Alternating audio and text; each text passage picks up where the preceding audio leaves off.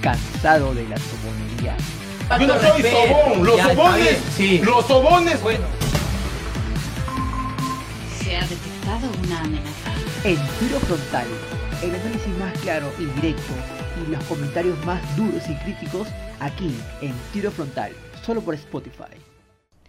Hola, hola, bienvenidos a un nuevo podcast aquí en Tiro Frontal. Hoy día Perú perdió frente a Argentina en Buenos Aires y creo que ya la suerte está echada.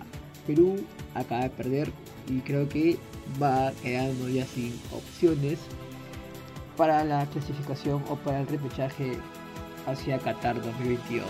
El error, poner jugadores que no están para este tipo de partidos.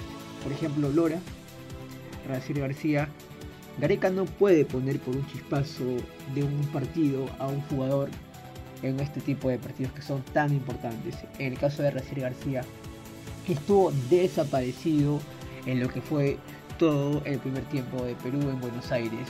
En el caso de Lora, el caso de Christopher González, por ahí también estuvo perdido eh, por momentos Cristian Cueva que no asociaba, parece que aún estaba tocado por el partido ante Bolivia y La Paz, no conectaba. El partido de Perú en el primer tiempo, si bien es cierto, eh, la Paula tuvo una situación clara de gol, no fue tan bueno para la selección peruana. En Argentina lo pasó por encima, Di María por la banda izquierda hizo lo que quiso con Gilmar Lora.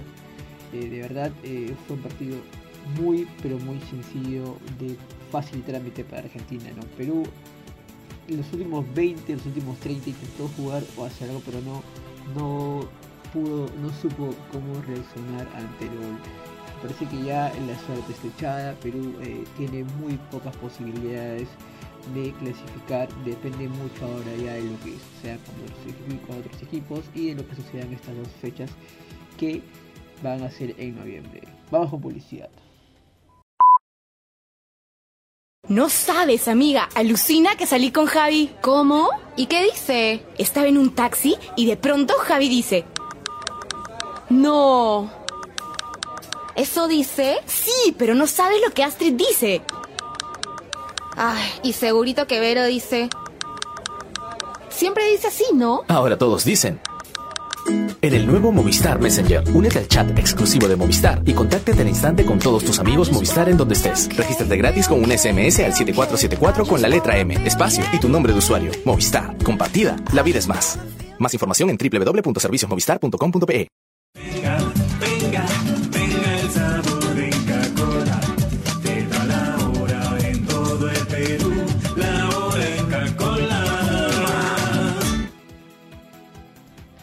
10 de la noche con 30 minutos. Seguimos hablando de lo que fue la derrota de Perú en Buenos Aires. Este partido, como mencionamos en la parte del inicio del podcast, ha sido un duro golpe para los dirigidos por Gareca, más aún con el fallo del penal de Yosimar Yotun.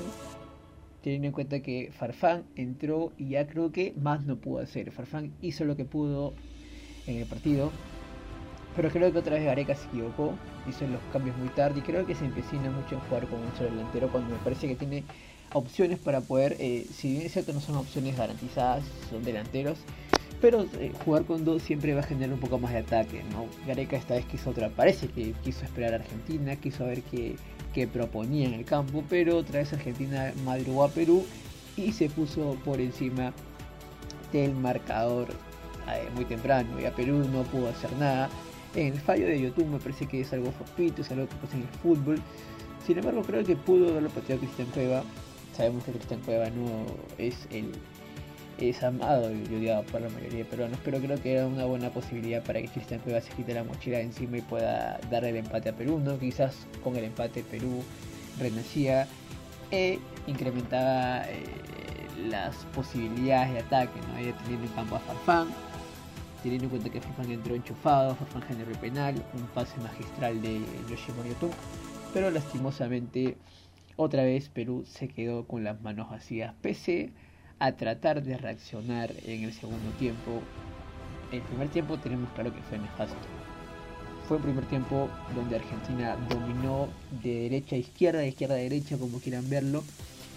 Di María se paseó con Lora, espero que Ricardo Vareca bueno, creo, creo en mi opinión personal que ya debería renunciar porque me parece que la suerte está echada. Si Perú no le gana a Venezuela, porque me parece que puede sumar con Bolivia y a 3 acá en el Nacional, puede ser. Pero si Perú no suma con Venezuela, creo que ya se van las posibilidades se está agotando. Se acaba el camino rumbo a Qatar y deberíamos ya pensar en un técnico o en qué técnico podría llegar a la selección y trabajar con lo había hecho por Ricardo Gareca. Esto ha sido todo en el podcast del día de hoy, en Tiro Frontal. Espero que nos puedan acompañar en el otro podcast. Nos vemos. Yo no soy sobón. Los Ya, sobones. sí. Los sobones. Bueno, Tiro Frontal, todos los jueves por Spotify. La frontalidad es lo primero. Y si no eres frontal, a tu casa.